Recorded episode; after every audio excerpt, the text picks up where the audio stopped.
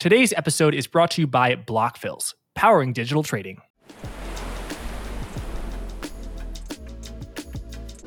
It is my pleasure to welcome to Forward Guidance William Isaac, chairman of the Secura Isaac Group. Welcome. Uh, thank you so much for, for joining us, Bill. Great to be with you, Jack.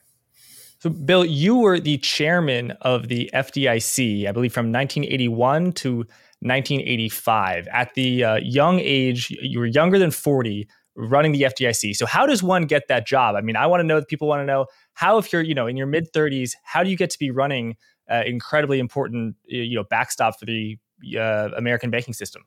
That that's a good question that a lot of people ask. Sometimes I ask myself. but uh, I was actually appointed in 1978 to the FDIC board. It was a three member board, bipartisan.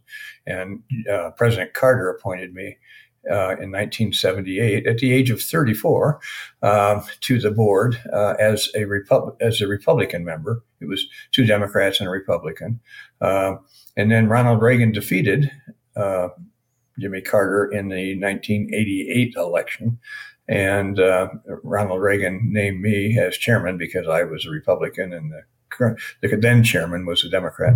So we just switched switched switched seats in offices. you know, I I was relatively well known for a young man uh, because I had been writing and and doing a lot of interesting work uh, as a as a banking lawyer, and uh, uh I I thought someday I would like to serve in government, and so I I was well, I was in charge of I was at First Kentucky, the largest bank in Kentucky at the time, and uh, I was in general counsel and in charge of investor relations and government relations, and I thought. I, will just put my name up because uh, there was a vacancy and see what happens because I'd like to see how the process works. Because when I'm old enough, I'd like to do this or something like this. And I put my name up and I I got it. so I caught I caught the car. then I had to figure out what to do with it. and wait, once you caught that car, what did you do with it? Because you joined in 1981. That was the start when there was a lot of turmoil in the banking system. I mean, how often did did it that you had to shut down a bank and, and take it over? Well, actually, I, it, it, started much sooner than 81 because I went on the board in 78. And the first day um, that I that I joined the FDIC. It was a, a day I won't forget. Uh, I had had I was in Louisville, Kentucky. I had had a dinner at the bank the night before, a farewell dinner, and uh, the executive secretary of the FDIC flew out to Louisville from Washington, uh, met me in the uh, in the at the Galt House Hotel, which was right across the street from the bank, and uh, I, I went in uh, to the lobby and greeted, and said hi to him and shook his hand and uh, raised my hand to uh, take the oath of office. He swore me in as a director uh, of the FDIC uh, right there in the lobby. We went outside and got a cab and drove to the airport uh, and and flew to Puerto Rico, where the second largest bank on the island was failing.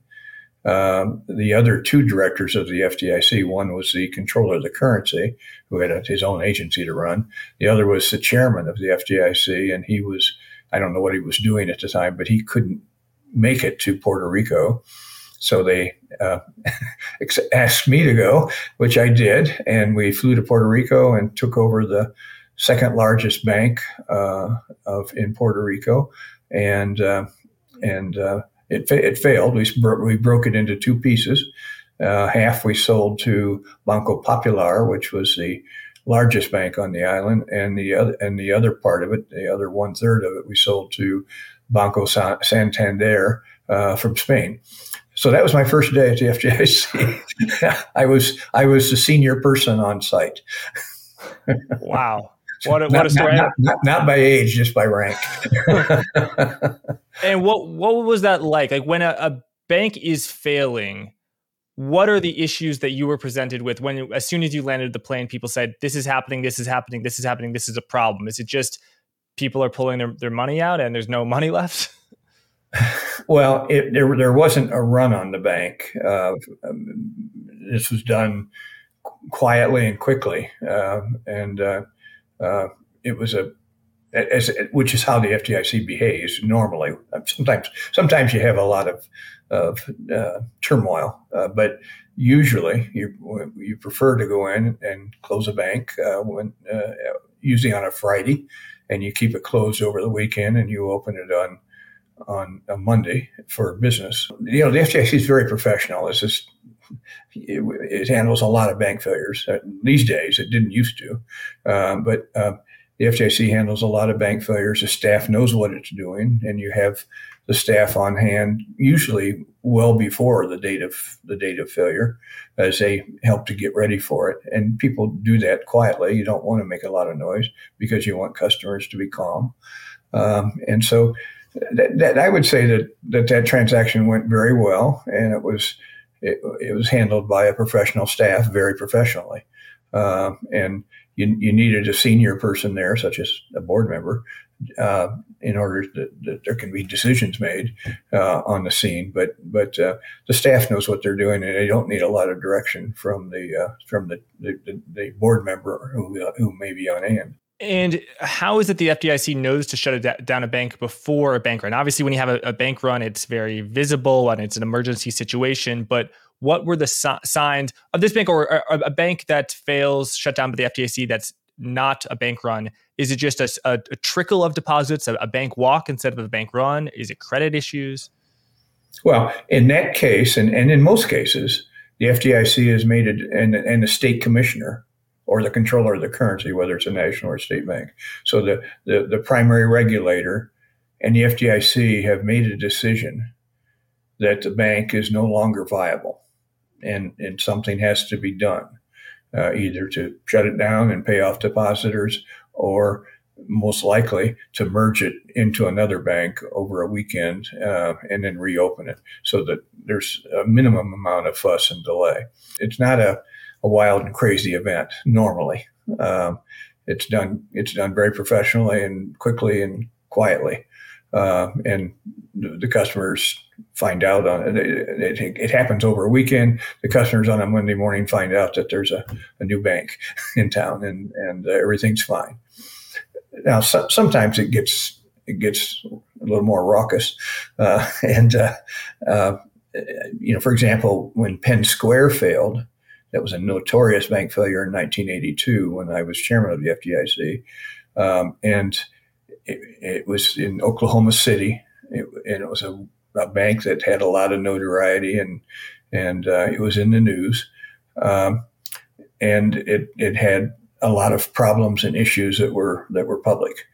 Um, so, and there was a, there was a depositor uh, run, uh, you know, and, and so we had to deal with it quickly.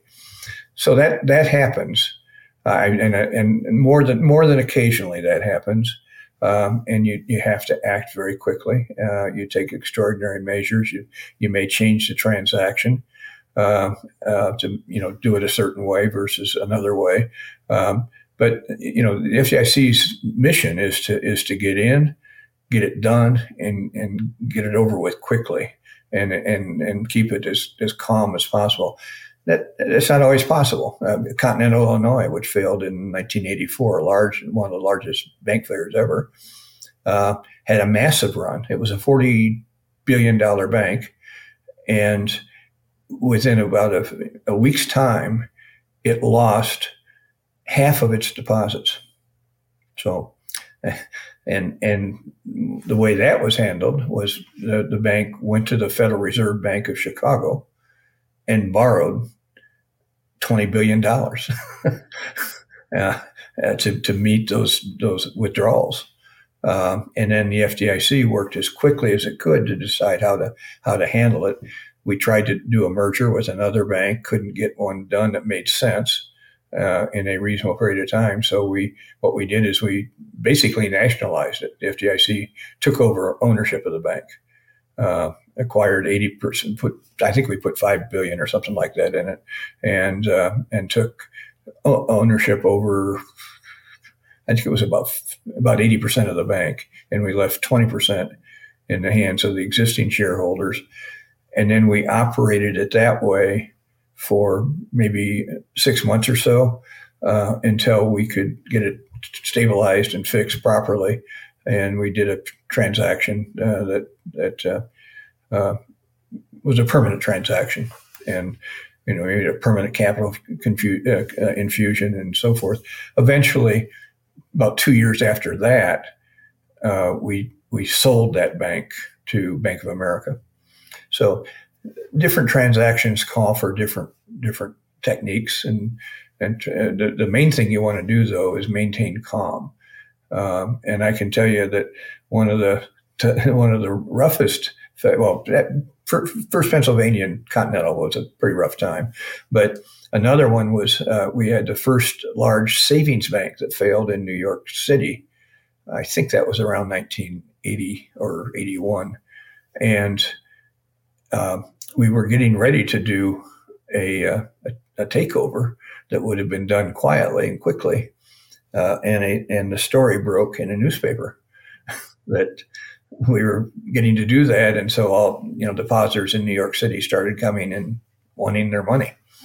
And so we were not, we were not prepared for that. We were not ready for that. Uh, but we, we acted in an, an emergency uh, manner and uh, we we went in and did the transaction far quicker than and and more hurriedly than we intended to, uh, and it, we got it done, and we got the depositors their money, uh, the ones that wanted it, and and we took over the bank. But uh, that was that was, it was not a fun time. it was a lot of work and and a lot of lot of worry about how whether that was because this was an early bank failure. We we had about you know several thousand bank failures in the 1980s, and this was this was one of the first major ones in a major city, and uh, we did not get off to a, a good start because of uh, leaks that got to the newspapers, and we learned some lessons from that and, and improved our methods. But we, we, we acted in a in a hurry, and we got it done in a hurry, and uh, everything worked out fine. But it was it was a very difficult transaction, and we don't we don't we don't like those. We like we like to have things go much more smoothly. You like it when it's boring.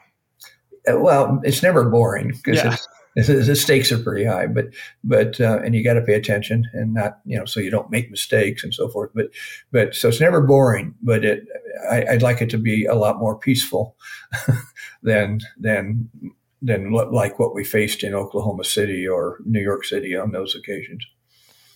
And is there something about the media, about technology nowadays, where it's a lot easier for people to get worried about the banks and say uh, uh withdraw their money and then they're posting about it and then other people withdraw their money and they're doing it over a mobile deposit. Uh, so you know that's why silicon valley bank uh, march 10th had a tremendous outflow of deposits that was incredibly incredibly fast.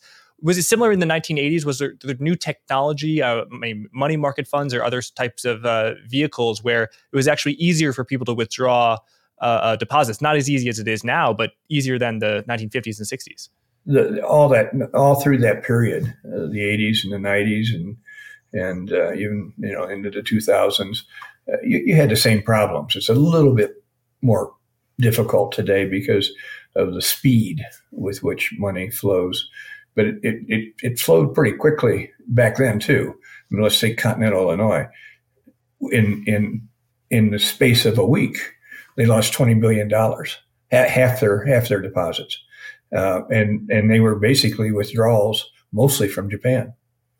So, yeah, they, it wasn't an old fashioned bank run. It was a, it was on the wires. So what what we're experiencing today is not new. It's a probably a little more common, probably a little bit faster, particularly involving retail depositors.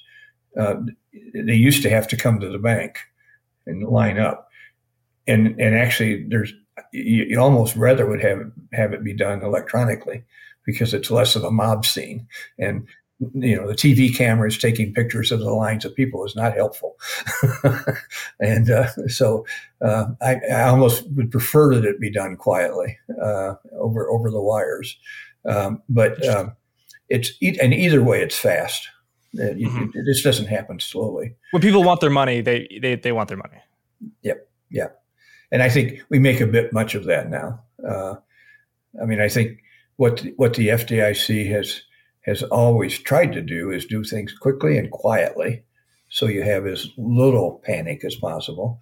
And you try to be very reassuring. You want your money, you're going to get your money. It might be tomorrow instead of today, but you'll get your money. Don't worry.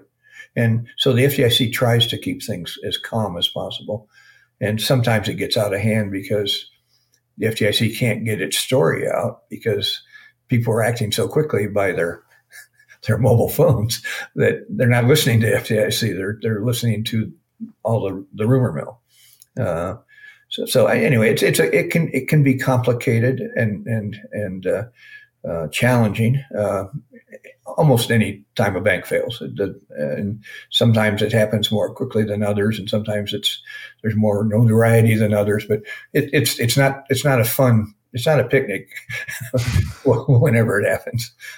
Uh, yeah, I, I, bet. And those depositors withdrawing money in the case of uh, Japanese depositors from continental Illinois were they withdrawing it to go to other banks or to money market funds? Because I know the rise of, of money market funds and the ability that they could give uh, depositors or, or investors was higher because didn't uh, there used to be a regulation, a cap on how high banks or maybe just thrifts you, you, you tell me could could charge and then you know uh, Paul, Paul Volcker, a chair of the Federal Reserve, raised interest rates to such a high degree that if you could pay 6% on deposits, when interest rates are at six, that works. But when interest rates are at 18%, it's, it does, just doesn't work. And obviously, that's a parallel to today with uh, Jay Powell has raised rates quite quickly as well.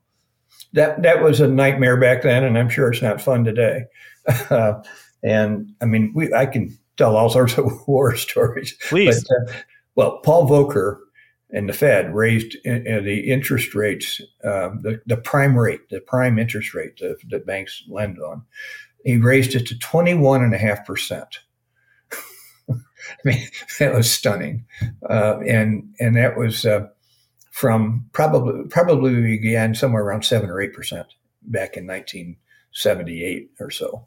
And when Paul Volcker came in in 1979, he started moving the rates up and they, they went up a long way, and they went up quickly. Um, and it was a it was a really horrendously difficult period. Um, and and uh, I mean, I don't I don't have any problems with what the Fed did and what Paul Volcker did. I admire what they did. They did what they had to do, and it was effective. It got it it, it stopped inflation, which was out of control. We when we had to get inflation under control, they did, and then uh, when once the rates got to 21.5%, then we needed to go a different direction and, and try to get the economy uh, more stabilized. And, and we did that. So I, I think what happened back then uh, needed to happen. I, I wish we had done it this time a lot sooner. And I wish the, the Fed had not taken the interest rates down to close to zero. For, and held them there for about 10 years. Those those were the mistakes that were made. And and now the Fed is doing what it has to do to clean up this this problem that, that we've created for ourselves. Uh, so we're, we're, we're doing what we need to do uh, with these rates. I know it's not fun. It wasn't fun to, for homeowners to see their mortgages go from um, seven or eight percent back in 1978 to I don't know what what they got up to. I think the home mortgage rates must have got up to something like 14 or 15 percent. Uh, and think of the small business loans and the and the, uh, uh, all the banks. I mean, all the farms that went that went broke. The farmers because uh, they had debt on their land and and the interest rates went up and they they just couldn't afford it. And so uh, we had it was a really really difficult period. And the Fed did what it had to do. The FDIC did what it had to do, and it all worked. Uh, and and fortunately, pretty much the politicians stayed out of it back in that period. I'm not saying we didn't get a lot of complaints because we do get complaints always, but the politicians pretty much stayed out of it. They and they let the Fed and the FDIC do what they needed to do, uh, and uh, and it and it all worked out in the end. I, I, don't think we've handled things very well the last 20 years uh, or so. It, uh, there was a lot of damage done in the 80s, and and we worked really hard to to fix it, and then we incredibly decided to go back into the, all these problems, and and uh, we we lost control of the deficits. We went from in the year 2000, the last year of Clinton Clinton's administration, 5.6 trillion of federal debt to 32 trillion or so today. Plus, the Fed had almost no debt back in that period uh, on its balance sheet, about a, just under a trillion. And today, the Fed's debt is something like 11 or 12 trillion in that range. Uh, so uh, we've really we've really made some serious monetary and fiscal mistakes uh, in this country, and we don't seem to be able to recognize them and cure them, particularly the fiscal uh, mistakes we've made. And so we're going to have to go through problems some more. And that's I mean I really regret that. I think it's a shame. Uh, I think it's awful. It's it's irresponsible. But we did it, and now we've got to figure out how to fix it. It. it. can be fixed, but it takes it takes a lot of political courage, and and uh, the public's going to have to be calm and let let the people do what they need to do, uh, and the politicians are going to have to be supportive of the monetary authorities and uh, to do what they need to do. I don't. I didn't mean to get into a big lecture there, but the, the two periods resemble each other a lot, uh, and and the first one didn't have to happen. The first period, the 80s, and clearly this one didn't need to happen because it, I mean, we, we had just learned all those lessons. Why did we have to turn around and make the same mistakes again immediately? Could we at least could have waited 20 or 30 years? yeah, and let's take it for granted that uh, relatively high, historically normal rates, 5%, but what over the past decade are high rates are necessary to curb inflation. You, you seem to think that, and let, us uh, you know mainstream opinion. Let, let's just take that as a given.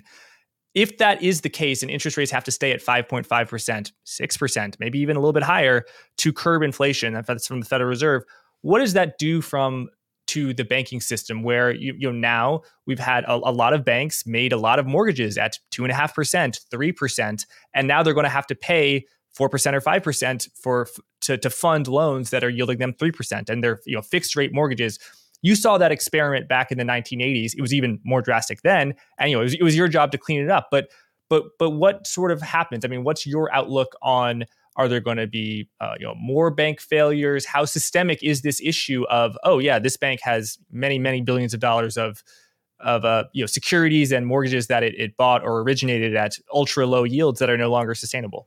Back then it was it was a lot more difficult to deal with because we had a public policy of providing by law um, since the, from the depression forward we wanted to, to promote home ownership. And so we wanted borrowers to be able to get low relatively low rate fixed rate mortgages. We wanted we wanted to promote housing and home ownership in the country. And so we we and we and we also didn't want the banks and the thrifts competing um, for deposits and, and loans. They, I mean, we, we we really tried to control competition because we didn't want uh, the the uh, so much competition that banks would do things that were not healthy economically. I mean, in other words, they would compete so hard on rates that they they would make bad loans and bad decisions. So we really didn't want a lot of competition from the depression forward. And we put the FDIC in place because we wanted uh, depositors to feel safe and not and, not have that money be uh, uh, fleeing quickly. We wanted that depositors to put their money in and feel feel really comfortable that the FDIC would take care of their money. If the bank made mistakes, the FDIC could fix it and it was a good world and it, and it worked that way for you know 40 years and then we lost we, we lost our, our way um, and we decided that we were willing to have competition more competition in banking. We, we allowed more banks to be formed. We allowed more branching of to be done. Uh, and and we uh, uh, allowed more competition among banks and thrifts and so forth. And it, and it became a more dangerous world because banks were able to compete with each other and then we allowed money market funds to compete with the banks and and that caused banks to do things that were that were riskier they would make they'd make riskier loans they'd charge less money for them uh, than they otherwise might and so forth and so that that whole system broke down and beginning around 1980 we had to deregulate the banking industry, largely deregulate it. and we we allowed banks to have to to compete with money market funds, and we allowed banks to branch in more places or or go across interstate lines, and and uh, and because we had no we had no choice because we we we we reduced all those those restraints on competition, and I'm not I don't, I know, I'm not, not even going to preach about whether we should have done that or not. I'm just saying we did do it. And so it became a very different world. We had, and we had way too many banks and bank offices because it, that was part of the, the, the, thing we were doing. We were providing convenient services. We, we, and we didn't want banks to, to, to, uh, we wanted banks to be readily available to make all the loans they could to consumers and homeowners and, so, and farmers and so forth. And then we found that we, we had done too much of that and that, and we had too many banks and they couldn't all compete. And so uh, we really had to change the rules and we, we opened up the, the playing field. And, it, and so we went from 13,000 banks in 1980 to 4,000 banks today. That's that's a stunning drop in the number of banks. But it also we took off the interest rate controls. We let banks have much more freedom about pricing and the products they offered, and and we allowed more people into the banking business to compete. Uh, you know, non-banks and, and the like. And so it's a very different world. And regulators have a lot of work to do to keep this stuff under control, and they don't always do it well. Uh, it's a, it, it was much easier being a regulator in 1940 than it is in in 2020. Much easier uh, back then because there were fewer. I mean, it was it, it were just it wasn't nearly as competitive and aggressive as it is today, and so we've we've had to change the way we do things. Um, I'm I'm not saying this is this is worse or better. it's just different, and and so we we've had we have to recognize that. Um, and it the, the I don't think we'll ever go back to that world. I, maybe maybe we will have another Great Depression and we'll have to go back, but I, I doubt it. And uh, so I, I I think that we are in a world that we need to understand better. We need to know how to regulate better, uh, and we're learning those lessons not fast enough. You, you talked about Silicon Valley Bank and and, and uh, uh the other the other recent failures uh, if you look at them, you wonder why in the world did they fail? They were doing things, uh, for the most part, that they shouldn't have been doing. Why? And, and, I mean, they were they were they were growing very rapidly, and that's always a sign of future problems in all likelihood. Uh, why and why did the why did the regulators let them do those things? They tripled in size in like three years uh, a couple of them, and and they and they and they made uh, long term loans, longer term loans on fixed rate government bonds. Why, why would they do that? First, Pennsylvania did that back in 1978, and and and made that same bet, and the FDIC and the Fed had to come in and deal with it. It was the largest bank in Pennsylvania, the oldest national bank in the country. Why why do we need why did we need to learn that lesson again? Well, I mean, we saw what happened back then, and you could say it was novel when it happened, and it was. But it's not novel today. It's you wonder why. Why did the why did the regulators let them do that? They saw it. They did it. They weren't doing it quietly. They weren't doing it secretly it was out in the open for all to see. Why did why did the regulators delay in in getting on top of it? So we're I, I really think that back in the 80s, one of the one of the things that I can say for sure, we were dealing with with a lot of novel situations.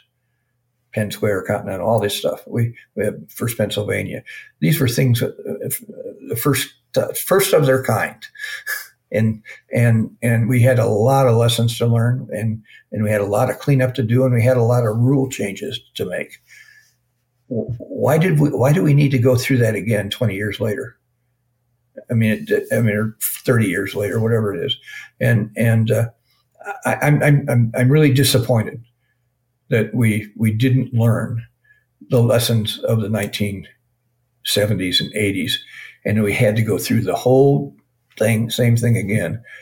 And I know, uh, you know, Paul Volcker and I became friends. We didn't start out as friends. We didn't know each other, but we became very close friends, dear friends. Uh, and I, I tremendously admired him.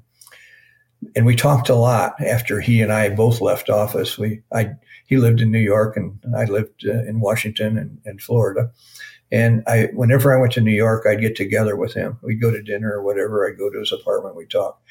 And, and I know how disappointed we both were when we saw that all those lessons we learned back in the 1980s and the, what the, and the expense of cleaning up this mess and the, the effort, it was incredible the amount of effort it took. And, and, and then we watched it and, and they were doing the same things again. They were making the same mistakes again. Which, which and, mistakes and when? Early 2000s, 2010s, and what lessons? From early 2000 to today. Now, and that's on the you're talking about the deficit, so it really goes on the sovereign level. Not you're not talking about banking things specifically. Just just the the the major problem in the 70s and 80s was a government out of control, fiscal policy, way too much debt, way too much federal debt, way too much spending without enough revenue. Um, and then, you know, the Fed monetized that and, you know, goes into the banking system and that leads to inflation and failures and all sorts of things. And we, we know what caused all those problems back then. We knew, we knew how that happened and we knew what we had to do to fix them, to clean it up. And it wasn't fun. And I know Paul Volcker and I talked about it a lot. Why are they doing the same things again? Why are they making these same mistakes again? Uh, it, it, it, seems like a, we, we lost two decades for no good reason. And, and beginning uh, in, in 2000, roughly 2000, uh, through today, all those mistakes that, we, that were made back then by the government, by the federal government. I'm not saying there aren't other problems, and I'm not saying there uh, there aren't some state governments that, that, did some, you know, some things that were mistakes, but it was mostly the, the, the Congress and the federal government and the Fed made these mistakes uh, back then, and they they repeated them all again in this in this period. Um, and I just I think that's just I mean it's, it's shameful. It, it, really is. We shouldn't be going through this mess again. We didn't need to learn this lesson again. Uh, we were I mean, I, I don't want to just keep on repeating the same things, but that, but that, but that's where we are. We, we, there's nothing new about this crisis, except this one is even less explainable. I mean, it, it, you just don't understand why people would do this again. This is this didn't this shouldn't surprise anybody in Congress that if you spend thirty trillion dollars that, that you don't have that it's going to cause a lot of economic problems and going to hurt a lot of people and businesses. And the way that that impacts the banking sector is how? Could, could you outline that? It's that inflation goes up and then interest rates go up, so banks own you know long-term fixed rate loans and and bonds. Well, it it, it affects banks in many ways. Uh, for example, um, when when uh, prices go up and really high, it impacts consumers. They they bought a house and now they can't afford the house, and or uh, a business that they they they've got the capital they thought they needed, but now prices are all going up through the ceiling, and they can't afford to run their business the way they need to run it. And they're going to have to raise prices, which means their customers are going to, their customers' businesses are going to start losing money because they can't afford the debt. I mean, that's what that's what that's what bankrupted all the farms back in the late 1970s and early 1980s. They, they, they borrowed they borrowed money to plant crops and buy their land, and then then the interest rates went way up because inflation went up, uh, and so the farmers couldn't afford their farms anymore. Uh, that's what happens, uh, and usually th- there are people who win in in times like that but mostly they aren't ordinary folks who win, uh, and they aren't farmers who win usually, and and and most businesses don't win. Some do, but it's, it's not it's not fair because the government's changing the game, the, the rules after people have made all these financial commitments. Uh, the government's changing the price of money.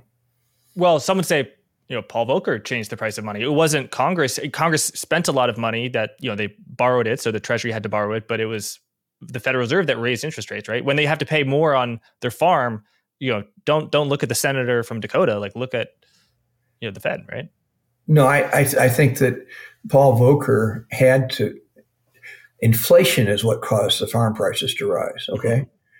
and and Volcker had to, and the Fed had to kill inflation, and that meant rates have to go up, and that means anybody who's borrowed, not everybody, but most people who borrowed, are going to get hurt because that's that's the consequence of rising interest rates, and I and rising interest interest rates are the consequence of high inflation because you can't you can't tolerate high inflation indefinitely because it, it destroys everything. I mean, look at look at Brazil and Mexico and all the countries and what they went through, um, and we, we don't want that in the United States, um, and and there's no need for it. I mean, not, not only is there no need for it, it is it is it is insane for a country like the United States to be uh, doing the kinds of policies that it has been doing in terms of inflation and interest and interest, interest rates and uh, big big deficits that cause those things. Uh, it's it's insane. It really is, and nobody seems to care. in you know, in in, in Washington, I, I know that there are people who care a lot, but right now they're not in control. I'm going to tell you about Blockfills, a crypto trading solutions and financial technology firm. Since its launch in 2018, Blockfills has been ushering institutional investors into the digital assets marketplace with their array of services. Providing liquidity as a service, prime lending, their prolific over the counter desk, as well as their industry leading SaaS suite, which includes the robust and sophisticated front end trading platform Phoenix, as well as the all encompassing trading order management and risk management platform Vision Crypto Cloud. The Blockfills SaaS suite simplifies all aspects of the trade cycle by combining robust technology with turnkey solutions to power digital trading. So visit blockfills.com slash open to begin your onboarding process today. Thanks, and let's get back to the interview. And just just on a political point, I know you were you know, appointed by a re- Republican did it used to be the case a, that Republican, a Democrat, a Democrat first, Democrat first? Thank you. Uh, did it used to be the case? There is the stereotype that Republicans care more about fighting deficits and taming deficits than Democrats. But you know, when you look at the record, is that true? Because I think you know Republicans they like to cut taxes and not pay for the programs, and Democrats like to expand the programs. It's just they they both increase deficits, right? It's a bipartisan uh, effort to to increase the. US I, I don't. I don't think you could make a good case for the Republicans. Um, are uh, have been um, much uh, uh, less um, less likely to spend money, and every everybody's spending money. Um, I, I would say that if I look when inflation takes off, it it has tended to take off when Democrats are in power. And I don't mean to over, I'm, I'm not a highly partisan person. I, I actually think uh, I'm not, I'm, I'm, I'm going to say I'm not partisan. I'm, I'm, I'm trying to be as, as sane and middle of the road as, as you can be. Uh, but it's true that we had inflation take off in, in the 60s when we had the Vietnam War going on, plus the Great Society spending programs. Uh, and we didn't raise taxes to pay for those things. And th- uh, those were during mostly Democratic administrations. Uh, and and those, but but I'll also give Carter credit for deciding to kill inflation uh, when a couple of Republicans between the, the, the 60s and into the 70s, a couple of Republicans were in were in office, and and and but they never controlled the Congress, and and uh, so the Republicans were trying to trying to deal with inflation, but not very successfully. And and then it was Jimmy Carter who came in and appointed Paul Volcker and said, "Fix this." And so I give Jimmy Carter a lot of credit for that. Um, and then we go into the, the, the Reagan era, and followed by the Clinton era. Uh, and and I'll give I, I know what uh, what Reagan did, a Republican did to try to bring inflation under control and to build a sound economy. He did. You can't you can't deny that. But but then Bill Clinton came in, and he and with with help from Newt Gingrich, really controlled federal spending and brought inflation, continued to bring inflation down, and uh, and kept it and kept the federal deficit under control, good control.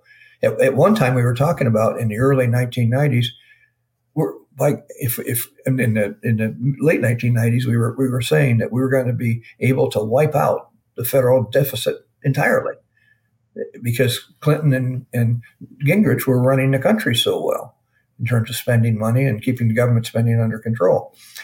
And then we go we go into the 2000s and beyond, you know, for the next 20 some years, I don't recognize the fiscal policies and I don't recognize the monetary policies. They were they were so wrong. They were so out of control. And we, we, sh- we shouldn't have done that, but it was done by Democrats and Republicans because you had George W. Bush in 2000, which is when this started, and the you know we had the World Trade Center and the war in Iraq and that sort of stuff, and one thing led to another, and Obama uh, and uh, Obama comes in for and he has a lot of deficit spending on domestic programs, and then Trump comes in, he had a lot of a lot of spending um, and and uh, and then you had the you know the, the you know the problems with uh, COVID and all that, and and then Biden comes in and he he seems to not recognize there are any limits. It's it's unbelievable how much money he's still giving away thirty billion or trillion dollars to the student loan program, and I mean just things that are so they don't make any sense. They really don't. And and uh, and it's not just him because it's it's there's a lot of people in the Congress that are doing that.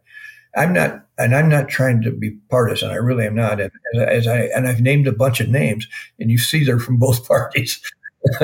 and and uh, so I, I think that, um, um, but we know what we know what went wrong on in the 80s, 70s, and 80s. We know what went wrong this time, and and there's no excuse for not fixing it and stop this nonsense it, it, it's so harmful to the people, to ordinary people.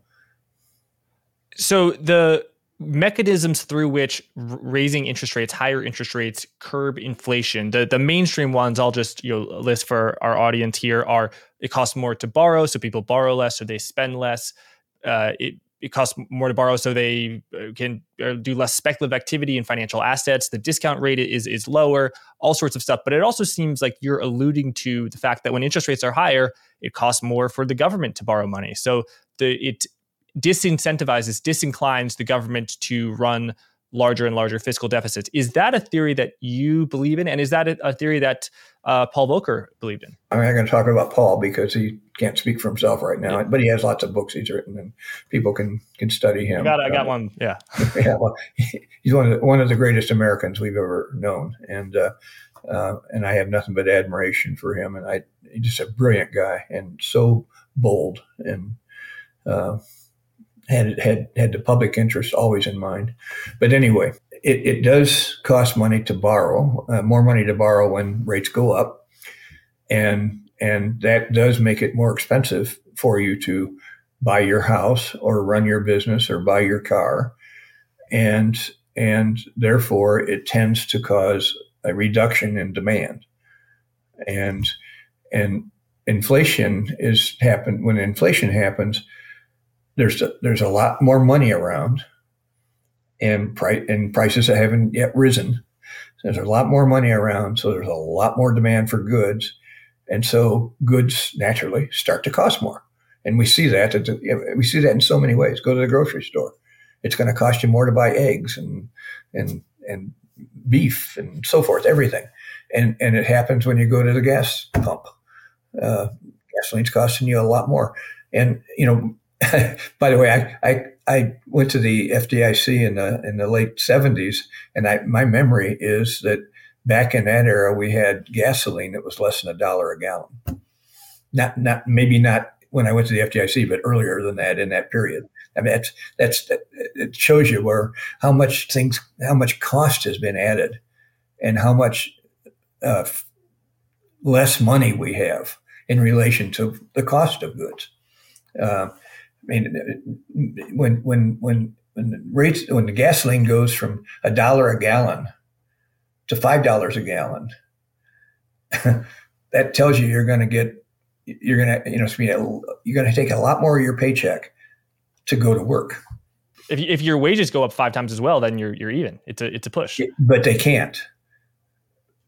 I mean, eventually everything becomes too expensive for the ordinary folks. Now, if, there, there are some people who do all right in, in, in an inflationary environment, and they tend to be people who have good jobs or good or good good assets. They own a lot of assets, and so their assets are going up in value just fine. The price of a home just keeps on going up and up. If you already own the home and you don't have debt, that's a that's a great deal. So it's it's it's rich folks who don't have a lot of debts that can get through inflationary periods just fine. But that's not very many of us.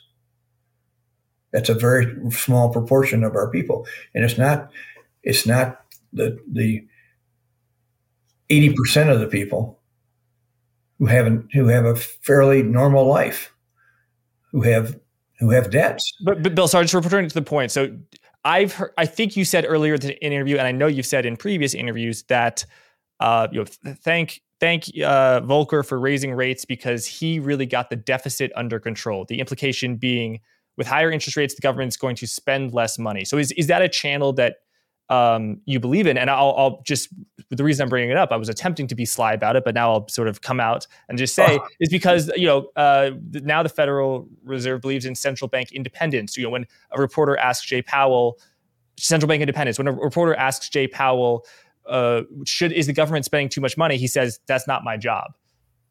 Did that always think, be the case? I, I, don't agree with that. I think it is his job. Yeah. Okay. I mean, he, I he, he, doesn't he doesn't enact the legislation. Okay. Yeah. And and he's probably saying that's what that's what Congress is supposed to be doing, and the president is setting the budget. But I can tell you that most Fed chairmen that I've known, and I've known a few, always have, I've almost always spoken out against excessive spending and have urged the Congress to get budgets under control. Uh, and I know for sure Volcker did almost as soon as he got up in the morning and read his newspaper. I mean, he, he, was quite clear about what he thought about government spending, and and but technically, it's not it's not his job the the House enacts you know, budgets, and the Senate approves them, uh, and the president signs them. So th- that's that's where all that happens. And then, but the Fed, when the, when the Congress spends a ton of money, the it, it, there's a lot of pressure on the Fed to provide the the money to support that. I mean, if Congress is spending all that money, um, the Fed tends to provide the more more currency and more bonds and so forth. So, um, you know, they, they but but they complain about it usually. Mm-hmm. I mean, I, I know Volcker and, and and I've seen a number of Fed chairmen and uh, Greenspan. You know, they normally complain. Maybe maybe Jay Powell's too polite. he is a nice person, and and uh, and he, he he's not you know, maybe he's not comfortable criticizing the Congress. But I, I know other Fed chairmen that I've known pretty well who took, you know, were not afraid at all to criticize the Congress for, for uh, uncontrolled fiscal policies. What do you think, Bill, about the theory that the problem itself is inflation for all those reasons that you said? So, if the government is running a large budget deficit and inflation is out of control, by all means, the government should for sure reduce and maybe even run, run a surplus. But if inflation is muted, like say at 1% or even in deflation, then a budget deficit by itself is not, you know, an evil bad thing. You know, one thinks of Japan for for example, like the inflation there. Well, now it's at three, four, four percent, three percent. But uh, you know, it was uh, Japan struggled with with deflation. So I guess the maybe the example I'll give is that the U.S. was running a very large budget deficit in 2009, 10, 11 uh, on a historical basis, but inflation was well below two percent. And that's you know, so so what, what do you think about that theory that inflation is the real villain, not debt? which came first, the chicken or the egg? I I think these things these, these things are all tied up with one another, and uh, and Japan does not have a, a great track record. Uh, you know, Japan's economy was really really strong in the '80s, uh, and and then they went through 20 years of just lackluster performance at best and falling population. I mean, J- Japan has not uh, got a, a, great record here, economic record over the last 30 years. Right, and, but not inflation. It was it was very low growth and low inflation. Well, they, they had a lot of problems and a yeah, lot yeah. of issues, um, and and they, it was not fun for them to go through what they've been going through, and and I admire the fact that they've they've really tried to keep you know keep going. And and uh, I, Japan has a lot of discipline, a lot more than we have had, um, and so I, I don't want to be critical of them, but I don't think their problems are the same problems we had, um, and and also we are a we are a, a country that uh, provides leadership to the whole world, and we're supposed to be being responsible fiscally and and and, and monetarily because we are the leader of that in the world. We we and but although we're losing that position, if you if you look at what's going on, I mean we have been the, the central bank of the world, and and and people and the, and and the currency that the world uses, the dollar, but we're losing that position because we're not doing a very good job of it, and uh, I'm sure China would like to have that role. I'm not sure if they will. I'm not sure if they will have the discipline they need uh, to uh, take that role on. But no country has kept it forever. Uh, eventually, we you know it's too much for them. They can't they can't maintain the discipline. Uh, and I'm hoping that that we can prove that wrong. I'm hoping that we can prove that we can be the central bank for the world forever. Uh, I you know the odds are against it, um, but I think there's no reason why we couldn't if we can maintain our discipline. And that's that's the tough part because it means that we can't just do anything we want to do. If, if we want to give, uh, we can't just tell all the students that we'll give you free college education. You, you, we'll pay off all your debts in college, which allows the colleges to pay more, to spend more money, and the government pays it back because it's the students can't afford it. And you know, we we've got to stop stuff like that. And and uh, we we need to. We know how to behave. We really do. This is this is not difficult stuff. Uh, the, the, the federal budget is. Uh, I mean, most of most of most of us as, as as families have to deal with budget issues. We can't just spend anything we want because it seems like a good idea. Right, but families can't print money. Governments I, I know, I know, but and and and but which is why the families can't spend forever, and and that's why businesses can't spend forever because they can't print money. Can't governments print forever? The limiting factor is demand for currency based on inflation and depreciates against other fiat currencies. We see what happens when the governments start spending money that it doesn't have in, in large volumes. That's what caused the 1980s problems. That's what happened.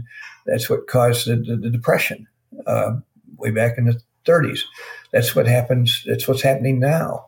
Uh, governments and and and and we see it in, in other countries who, who once had po- a lot of power. I mean, Britain used to have the central bank for the world. It's not. It doesn't anymore. It can't. It couldn't carry off. You know, couldn't carry the burden and be disciplined long enough. And everybody that's tried it has not done it right.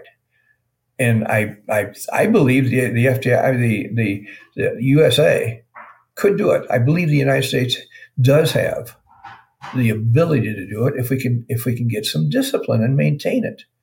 And that's, that's the hard part. I this is not to me. This is not this is not difficult stuff. It's not rocket science.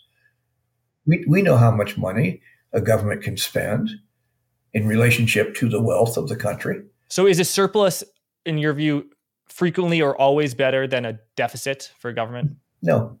Okay. There are times when um, World War World War II. Yeah. How are we not going to have a, a, a, a budget deficit there of consequence? I mean, significant consequence. But look what happened in World War II. We won it. We spent a ton of money, lost a lot of lives, but we won the war. And then we and then we started after the war to demonstrate our leadership to the world. And we we we maintained responsible fiscal and monetary policies. And it, it didn't get out of control until I, I would say started to get out of control in the 60s. So we had 20 years uh, where the government really behaved properly. The Fed and the Congress maintained discipline. They had deficits, but they weren't out of control. They weren't they weren't too large for in terms of our ability to repay. And uh, and we did some great programs. The Interstate Highway Bill, wow, the TVA and all that. So we, you know, we did a lot of we did a lot of investing, but we but we didn't do crazy things. So, Bill, uh, just for our audience, you know, two reasons why banks on the asset fail, asset side fail. One is duration. Second is credits. Credit, credit, you're not paid back. Duration is you are paid back or you can be paid back, but it's just interest rates have gone up, so your your the money that you're going to get is not worth as much. I think uh, and you can correct me if I'm wrong, all the banks that have failed this year have been because of duration. They've owned long term assets that were a certain value and they're a lot less now that interest rates have risen and risen and they have to pay more for deposits. How often during your tenure as uh, running the FDIC uh, was duration lurking at the, the scene of the crime versus credit? Well, that, that's, that's, that's a good question, and they are and they are separate issues, uh, although sometimes related because you've got duration issues eventually become credit issues. Uh, you know, the reason why the reason why you have a problem uh, with duration is you're losing money for so long. You, it's it's just eating up what, what your capital. But anyway, but almost all banks, when they get into deep trouble, are either suffering from duration problems or uh, credit quality problems in it, and and sometimes they're intertwined too. But I I don't know how to say what what is what, but I would tell you that when we dealt with the inflation period, uh, period uh, problems in in the 1970s and 80s, they almost all of the well, let's just take the thrifts. The, the savings and loans were required by law to, to make mortgage loans. That's about, about all they could do. And they were eh, eh, strongly encouraged to do them uh, as long term fixed rate mortgages. Um, so that's that's setting them up. If if the climate stays what the way it should be, where we're not overspending and causing inflation and all this sort of stuff, and interest rates would go up, uh, that that that works, and it did work for 30, 40 years. But but eventually, well, and, and I'll take the savings bank industry, which the FDIC did insure. They were all about housing, all about long term fixed rates, uh, mortgages. And they were doing good things for the public. And, and Congress, they were doing what Congress and the regulators expected them to do. But then the other, you know, the, the government didn't keep, keep its part of the bargain to keep rates decent and reasonable ranges and, and it started to spend money on wars, Vietnam and so forth, and great society programs and all sorts of stuff, college programs. And, and they started spending a lot more money than they had. So prices start to go up and then interest rates start to go up. And those savings and banks and savings and loans, which were doing their job that they were asked to do, suffered because interest rates went up and they and, and they had all these long-term loans funded with low-cost deposits And depositors said, we don't like the deposit rates anymore. We want to go to the money market funds and get twice as much interest. And so that's what they did. And it, and it drove the, the savings and loans and the savings banks out of business. They couldn't afford to carry those long term loans. Do you think that's going to be a similar thing for banks these days? And if interest rates go up drastically, in this case from 0% to 5.5%, how can banks manage when they you know made all these mortgages at uh, three or four percent? Back in the, in the bad old days, they couldn't because that they were they were not used to that new climate where interest rates are going to be that high and, and variable. But today, you know, a, a bank is supposed to understand and manage its its interest rates uh, and and and not you know hedge things, not just bet. I mean, not just place bets on the current market. They're supposed to hedge their bets, and and they you can hedge things. And they now that doesn't mean that somebody is going to lose somewhere along that line, because when when bank makes when when banks and others hedge, they're betting, and somebody's got to take the other side of that bet. So the losses may show up somewhere. But Bill, isn't uh, if you go through the you know annual reports and investor presentations of almost every bank, they all say that they the more interest rates go up, the more they make money because their deposits costs will go up by 20% their deposit beta and then they're making all these new loans at you know all these, these higher rates they don't you know i guess it's it's uh, much more buried in the footnotes the the value uh, the impairment of the equity of, of the loans that they've already made is that was that also a problem in the 1980s where you know bank bank CEOs would say, "Hey, Bill, no issue. We're going to make more money the more rates go up." Or uh, first of all, we have to segregate the thrifts from the banks. the thrifts would never claim that because back in that day, because that that was clear that when rates went up, they were not going to make money on that bet because they were they were paying deposit costs that if they go up, they're getting fixed rate returns on the on the assets that they own. The bank's in trouble. The thrift's in trouble because their cost of funding goes up, and their cost of on on the on the interest rate they receive is not going to go up because they're doing fixed rate loans back then. Except on the new loans they make, but it was in a really inverted yield curve, and yeah, yeah, it, it, it, they couldn't they couldn't possibly make loans fast enough and at rates high enough to make up for the fact that their their deposit costs were going through the roof. So anyway, I, I think that all I'm saying is that separate thrifts from banks because they have different business models or did. But commercial banks did largely make floating loans. I mean, whether it was a loan to a consumer or on a credit card, or whether it was a, um, a loan to a business, they they they have the ability to increase rates when rates when rates when their deposit costs go up. But that uh, that has a limit, and at some point, that that interest rate cost becomes a big liability because it, let's take the farmer. The bank, the bank that made farm loans, they had they had floating rate loans, but a farmer can't raise his food prices fast enough to keep up with this cost of the, the, the interest rates that are going up so fast. And and so, you know, it, all I'm saying is yes, banks can hedge interest rates, and they and they try to, and they they try to keep their deposit costs as low and as variable as they can. They don't. They try not to raise costs on deposits very fast, and, and and they want to do it as little as possible and still retain the, the deposits. But um, they they and they and they do try to raise their interest rates as fast as they can. But you have the limit of how much you can charge that farmer before the farmer can't afford it. Period because their their rates their their farm prices are not going to go up that fast. Um, and and if they do go up that fast, a bunch of other borrowers from banks are going to really be hurt because they can't afford to eat. and so, you know, I, I, there's there's there's nothing free in this.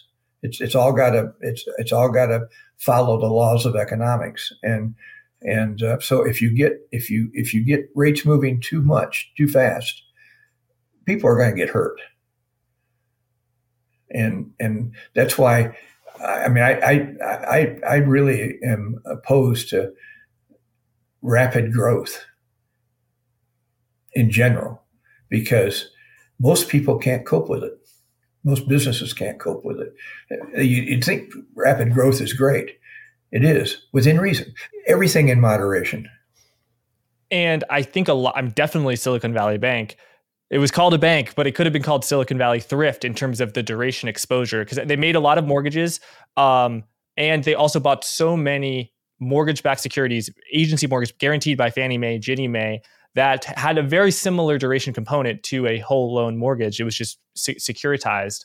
So it, you know, some things really, I guess, never change. And what I just said, everything in moderation, and I mean, I think that's what banking really is about. And I think it's pro- probably what government should be about. Don't do anything that's that's just uh, out of line. It's that that is not you show use moderation in whatever you're doing, whether it's the government or running a bank. Be moderate, um, and and that that will serve you well. And when you start, and can somebody create, uh, oh, let's say, uh, a car, Tesla, and and make a bazillion dollars? Sure, but that's most of us can't do that. Most of us will never do that and and there are there are some people and some businesses that are new. They they're the new thing, and uh, it's exciting. They grow, and, I, and I, I uh, you know, Ford Motor Company way back when was one of those companies, but most most companies aren't like that, most most households aren't like that. We we get up in the morning put our pants on and go to work, and and we earn money if we work hard, and we and we watch what we spend. I mean, and and I, I don't I don't I think that the United States has been blessed because not very many countries have ever had the wealth the growth that we've had in this country. We've been blessed, but we sure had our ups and downs, and we've it, it, we make, we make a lot of mistakes on the way. And when, once we, it's funny when I was at my my first job in the banking world, as opposed to a lawyer. I was at with a, a bank called First Kentucky. It was the largest bank in Kentucky, and I learned an important lesson then. Uh, the chairman of the bank had been running it for some time, and the bank had had something like 40 consecutive years of increased operating earnings. Pretty good. Yeah. And I, I used and I used to talk with him and I say, well, how, how did you do that? I mean, nobody does that. He said, We're not smarter than anybody else. We're not luckier than anybody else. We, we just are more prudent than most. We don't believe that that we know any more than anybody else knows. We don't think we're smarter. We don't think we make better decisions. But we do everything in moderation. We don't grow anything too fast because when you when you got growth rates that are beyond the norms, you're probably taking more risk. But Bill, I want I want to ask you about that. So, I mean, you you uh, quoted the Financial Times. You said we're kidding ourselves if we think there are only four problem banks in the country. what were the uh, that, you know that was a few months ago after shortly after Silicon Valley uh, Bank failed, I, I believe.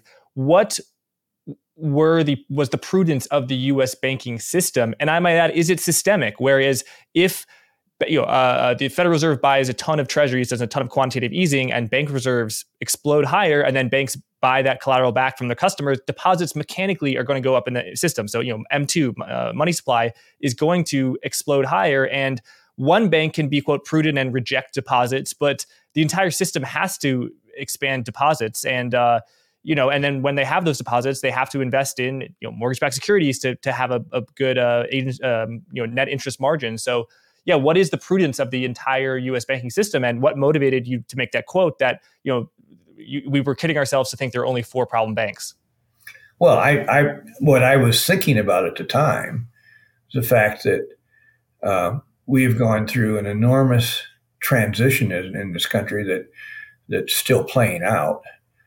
Um, banks are really heavy in commercial real estate loans, and and just look at the cities.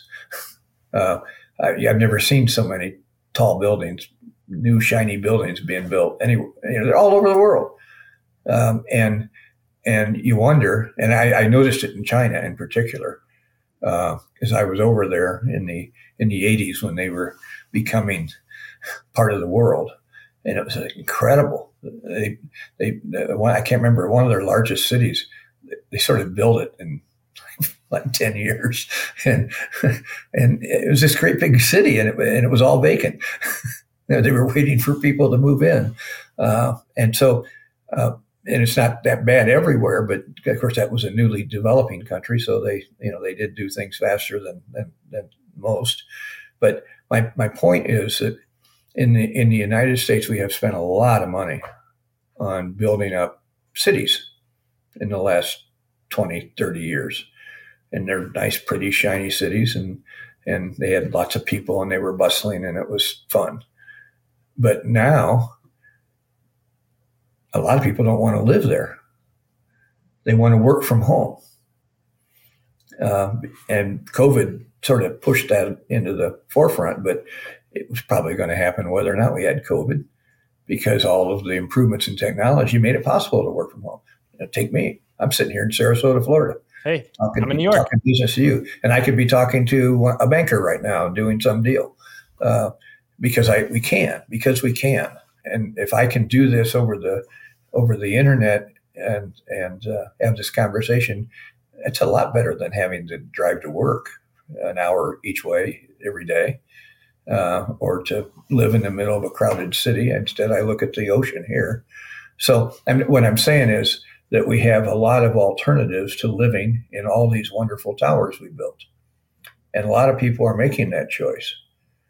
And then a lot of people are leaving places that are too crowded to go to places that have oceans and things like that. There's a lot of shifting of people. That means we have a bunch of buildings, just as the Chinese do, a bunch of buildings that are not fully utilized and are therefore probably losing money. Certainly, they're make, making less money than they were intended to.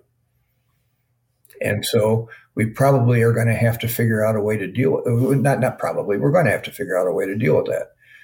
Uh, maybe it's just having more population growth until they get and, and stop building so fast, so that uh, we get those buildings uh, uh more fully occupied, uh, and maybe the prices go up because there is more demand in relationship to supply. Uh, but we're, we're probably going to have a period where that real estate's not going to make the kind of money it was thought to make, intended to make, and I and that means we're probably going to have some losses for uh, equity holders, you know, real estate developers, maybe. But what about the bank? Do you think that could extend to the banks? And there could, you know, the, the banks didn't used to make a lot of, of real estate loans, uh, uh, uh commercial loans because that was usually the province of the insurance companies. And that was true in the in the 80s, I know, that insurance companies had a lot of the real estate. And, and they could do that because they had different funding. Insurance companies were collecting premiums on policies that stayed in place until you died 80 years later. And so they, they, they, they had more stable money. They didn't have you know depositors coming in and drop their paycheck. uh, in the bank, yeah. uh, which they would start to spend. So I think that that uh, insurance companies generally financed and other long-term lenders generally financed the commercial real estate, and the banks didn't do much of that. I think the banks are more involved in that now. They and, definitely are, yeah. And, and that and that that's that's harder for them to do because they don't have the stable long-term source of money that insurance companies had and, and long-term investment funds and the like. So we do have some duration issues, I think, uh, you know, and, and uh, I think some banks are going to, are going to have to deal with that. And, and, and three or four of them just did. Yeah. Well, they they didn't deal with them, and then they got taken out. Well, that, I meant I yeah, meant yeah. They, they either deal with them or the government will deal with it for them. That happens, um, and and uh, we, the question is how much of it is going to how much of it is going to happen and how how quickly, how severely. Uh, I I'm not I'm not uh, overly concerned. Um, I'd, I'd be lying to you if I said I didn't have any concerns. Uh, I mean, after what we just saw with Silicon Valley Bank and First Republic and the one in New York, Signature, I think its name was, uh, and of course that was not so much real estate as um, crypto and all sorts of things. But I, you know, I think that that uh, I'm not going to say that there isn't there, there isn't another one or two or here and there. I don't think we're going to have a, a crisis we can't handle. I, I really don't. Um, but if if Congress doesn't wake up and deal with the real culprit here that, that set all this off, too much money, too much money being pushed around too fast um, at too low rates. I, who, who came up with the idea that we should have zero percent interest rates in this country or any country?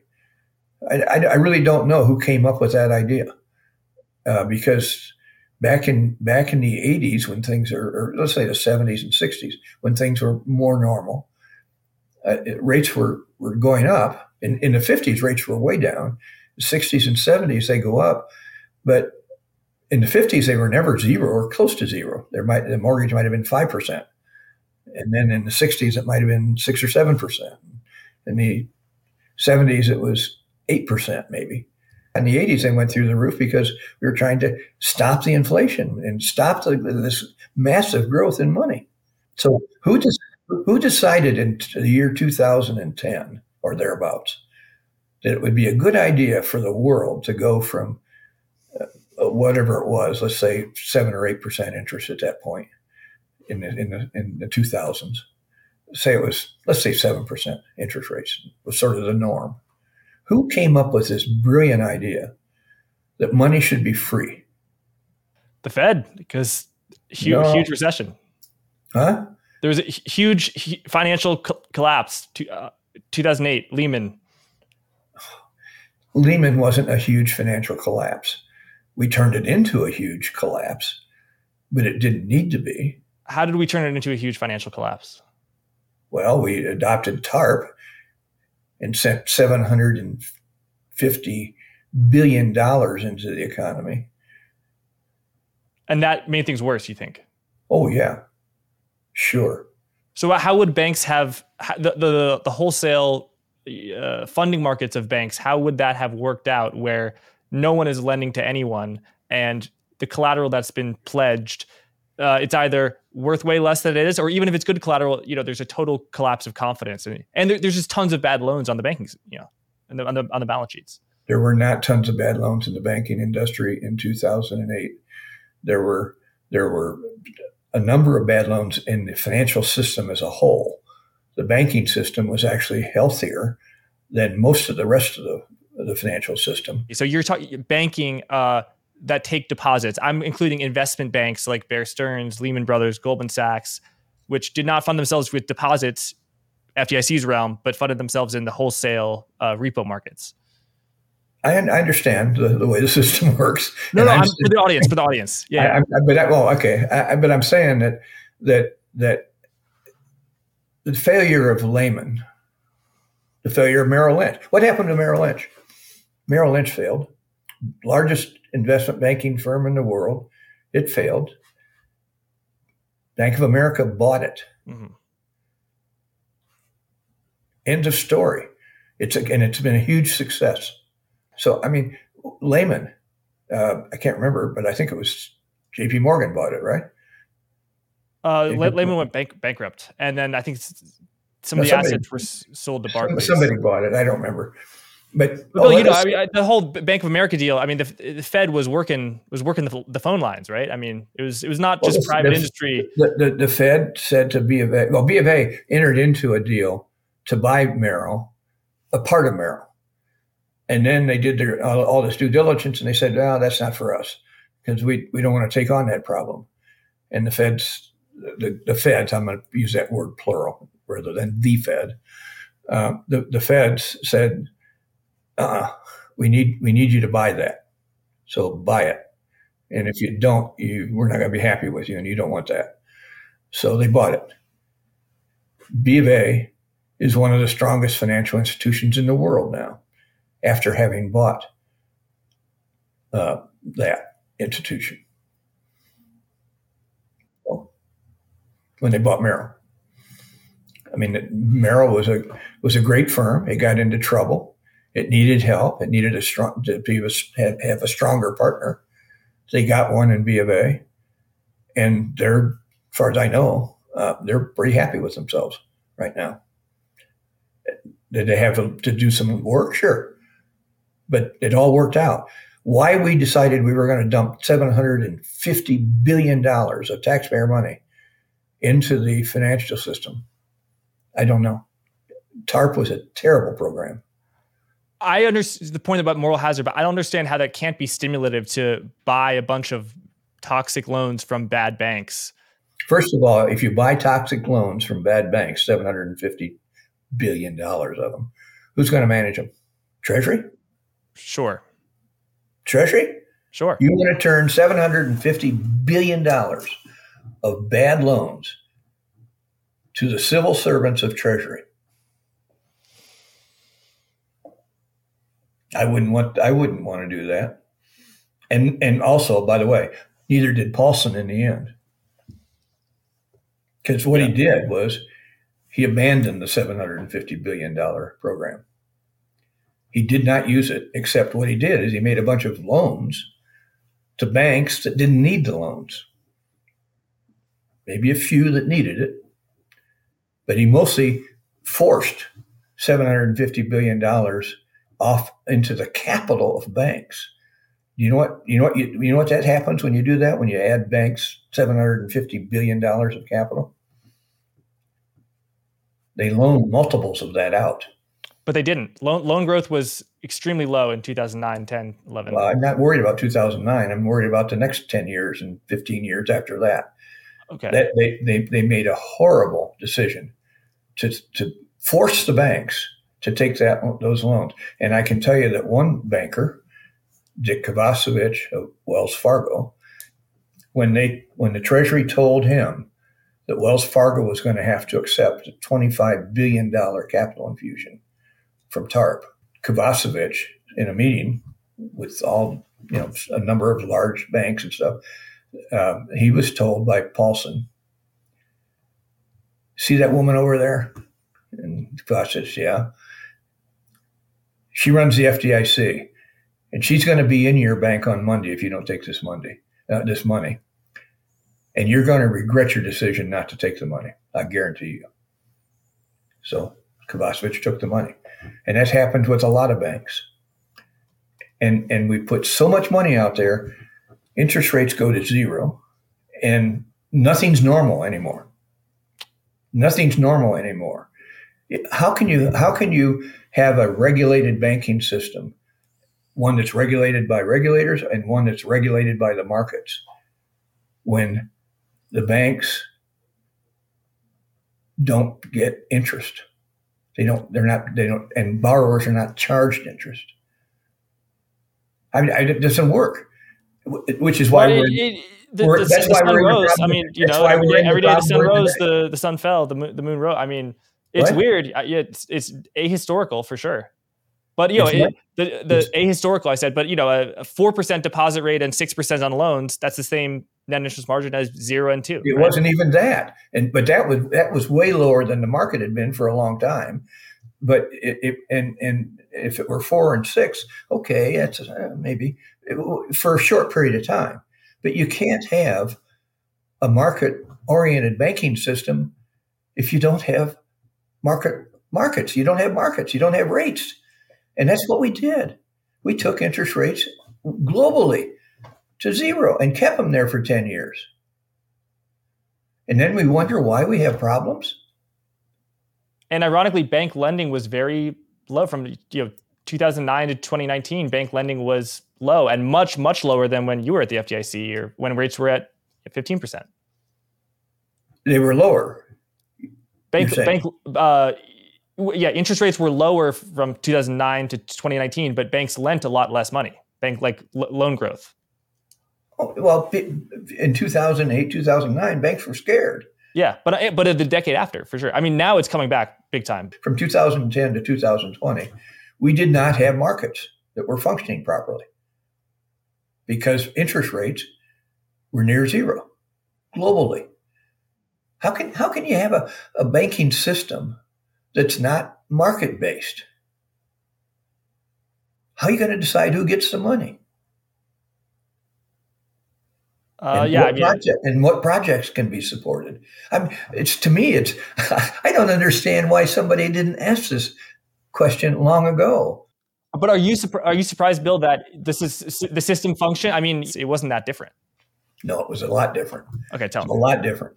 I can't comprehend how somebody decided that this was a good idea. I know what we'll do. We'll make everything right in the banking system. We're going to get rid of interest rates, period. Uh, to, how are you going to decide who gets the money? How are you going to decide what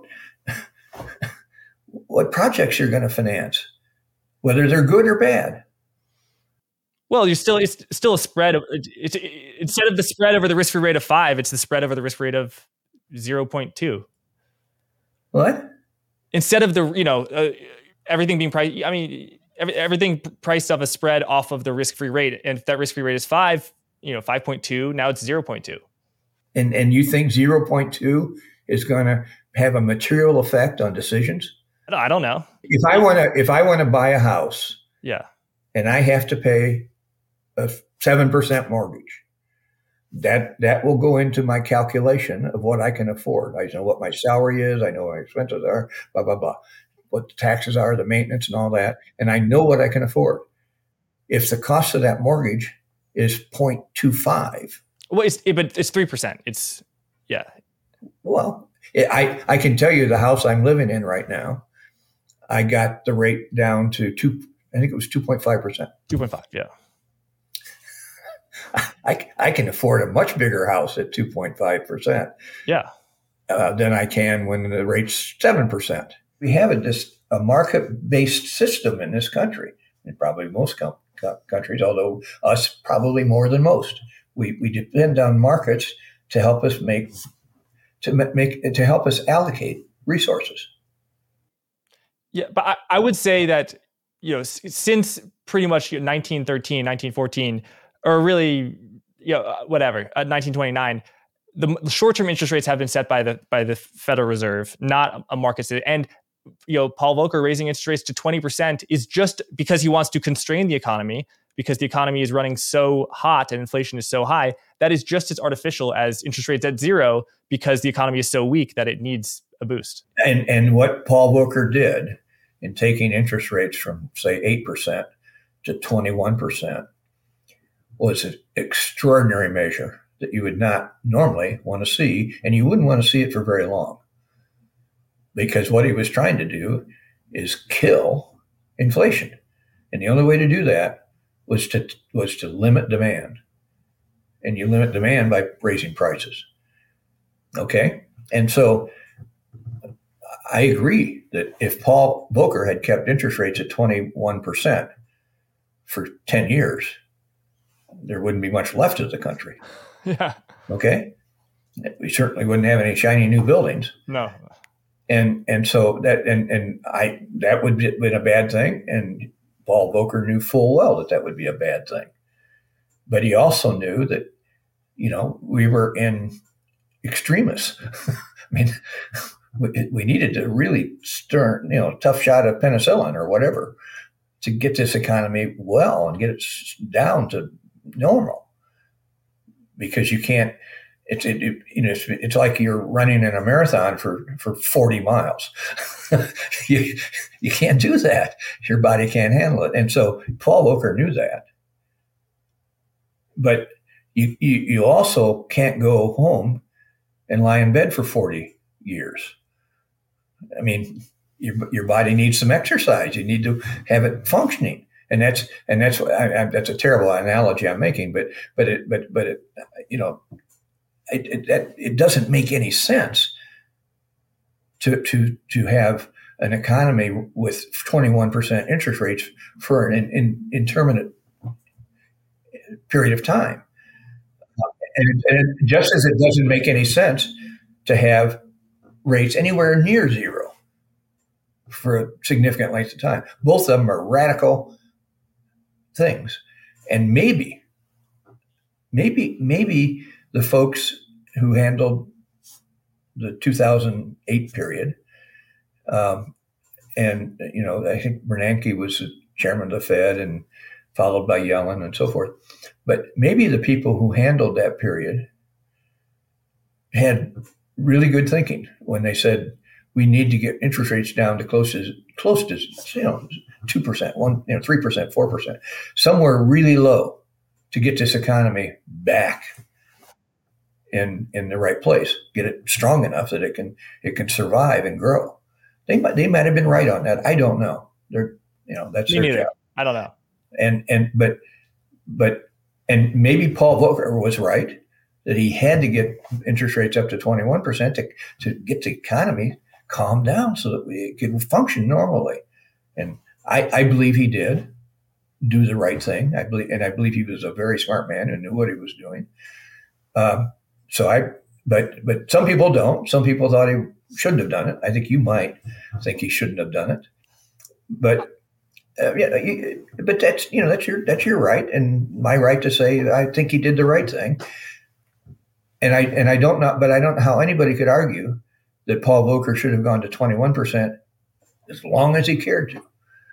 Yeah, And- I, I'd agree with you that I, I I honestly don't have a strong view on whether tw- 20 percent was uh, necessary. I, I I really don't. I was more defending why interest rates had to be so low. You know, in 2008, 2009. I'm so, I'm sort of agreeing with you that that I'm I'm not going to second guess those who thought I can't I can't second guess Paul Volcker on 21%, okay? yeah, no, no, nor do I want to. I And, yeah, and, and, and I can't I can't second guess Bernanke or whoever was in power at the time on 3%. Yeah. Or whatever. I, I, I, that's fine. I mean, I'm, I'm, I, ex- these people are doing a very difficult job, and they got to make some tough calls, and it's not all pure science. You got you got some judgment you got to use. definitely and- not pure science. And the the rules and relationships change all the time. And probably 10 percent of things that are uh, relevant you have control over, and the 90 percent you don't have control over. And I would, you know, I just I just looked it up. So like in 2013. Uh, inflation was at 1% and the unemployment rate was at 7.6%, close to, to 8%. So, you know, if you're a believer in the dual mandate, which the Federal Reserve is, of low unemployment and uh, 2% inflation, you're, you're not there yet, right? The point I'm trying to make is that I I can't second guess Paul Volcker at 21 percent for a year or two, whatever it was. Uh, it seemed reasonable to me at the time, and and uh, was he too high? Maybe a little bit. Uh, could he have been d- done a little better if he'd been a little lower? Maybe. And and I'm not going to second guess the Fed at Yeah. No, I- three I- percent. I agree. Let's say three percent in nineteen in 2013. Okay, yeah, yeah. I, I, I, maybe maybe maybe that maybe even two percent. I don't know. Yeah.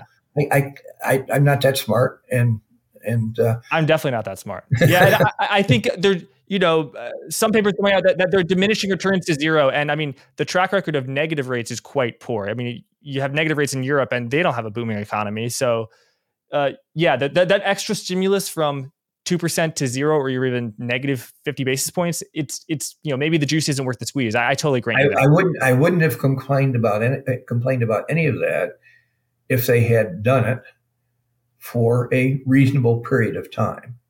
And what's a reasonable period of time? I don't know, a year, two years, just like whatever Volcker had to decide about twenty one percent. Uh, But but they they came up with a theory that money could be at near zero for a decade and not have any strange effects, not any bad effects. And I, I, I just, I'm, I'm, I'm 100% confident that was a bad plan. Yeah, I think you could be right. I mean, we, we, we haven't even talked about quantitative easing, um, but we'll we'll leave it there. Bill, thank you so much uh, for for being so generous with your, your insights and time. Uh, we we uh, you know we we run long, so I, I appreciate it. Um, where can people, if they want to, you know, learn more about about your your work and uh, your your firm, where where can they go? Well, the firm, uh, by the way, I, I, hope you don't want to come and visit me with a gun and all that sort of stuff. No, no, no, no, no. No, no I'm just joking, but yeah, it's a crazy. Well, like like they did with Volcker with the, uh, the but, but I, I was, window or something. well, he, he he a guy walks into the Fed boardroom with with a overcoat, and he has a shotgun inside his overcoat. Wow, I didn't know that. He's, he's sitting. He's he's right outside the for, the, the board room, and uh, and we've and the FDIC had some of its offices bombed in the Midwest because of the farmers all concerned about things, and and so and there there are some crazy people in this world, uh, and and uh, I'm I'm not too concerned about it. I've, I've had a had a, a good life and basically have been uh, very very uh, privileged to to lead this life and be able to be in the public arena. But let me let me just say, I I really appreciate your this conversation. Uh, you don't get a chance very often to have an an extended conversation. Um, you, you know when you give an interview on TV, it's if your answer is longer than 30 seconds, you, you the, the questioner runs out of patience pretty quickly. And so to be able to have this back and forth, I, I, I tell you that I really enjoy this because you don't get a chance to have extended conversations like this when you do an interview and and and not everybody is as, as well informed as you are it's been fun oh. to have some banter well thank you i uh I so, so, appreciate that, and I enjoy the chance to banter with someone who literally ran the F- FDIC during you know the well, early part of the savings and loan crisis. And yeah, I, I'd, I mean, you're, you're thinking just about debt going back to the sovereign level. I f- you're focusing much more on the government than on the banking, which which I expected. Um, but I have to say, yeah, in 2020 and 2021, and uh, there was so much money printing that I think your your theories are dead accurate to describe what occurred where you know if it's if the government's not spending that much money and the fed's doing qe okay that's one thing they're just you know printing bank reserves and that's it but when the government is borrowing money from the fed who's trillions of dollars and then they're just giving it to people and they're giving it to companies and they're giving it to everyone I mean, that is going to cause inflation. So I'm with you. I'm, I, I, you know, I am not one of those people. I just want to clarify who says, oh, the reason inflation was at 9% is, is because of supply chain. Obviously, that played a role. In the same way, oil, uh, you know, the reason the price of gas went from a buck to five bucks is because of OPEC in 1974. But sec- there's a secular driver of inflation, which is money printing. So I just want to be, be on the, be in the, you know, I, I view myself as a moderate. I'm not a, you know, I'm not someone who's defending negative rates. I, I, I, I, I understand that. And I, I, I, I, know that you, but first of all, you have you're trying to be provocative to, to, some extent, and and that, that's what makes interviews interesting is when they get provocative. But uh, I I know that you are not a, a, crazy, and if I thought you were, I, am not sure how long this interview would have lasted. not very long. well, uh, thank you, thank you so much, Bill, and thank you everyone for watching. Thank you. Take care.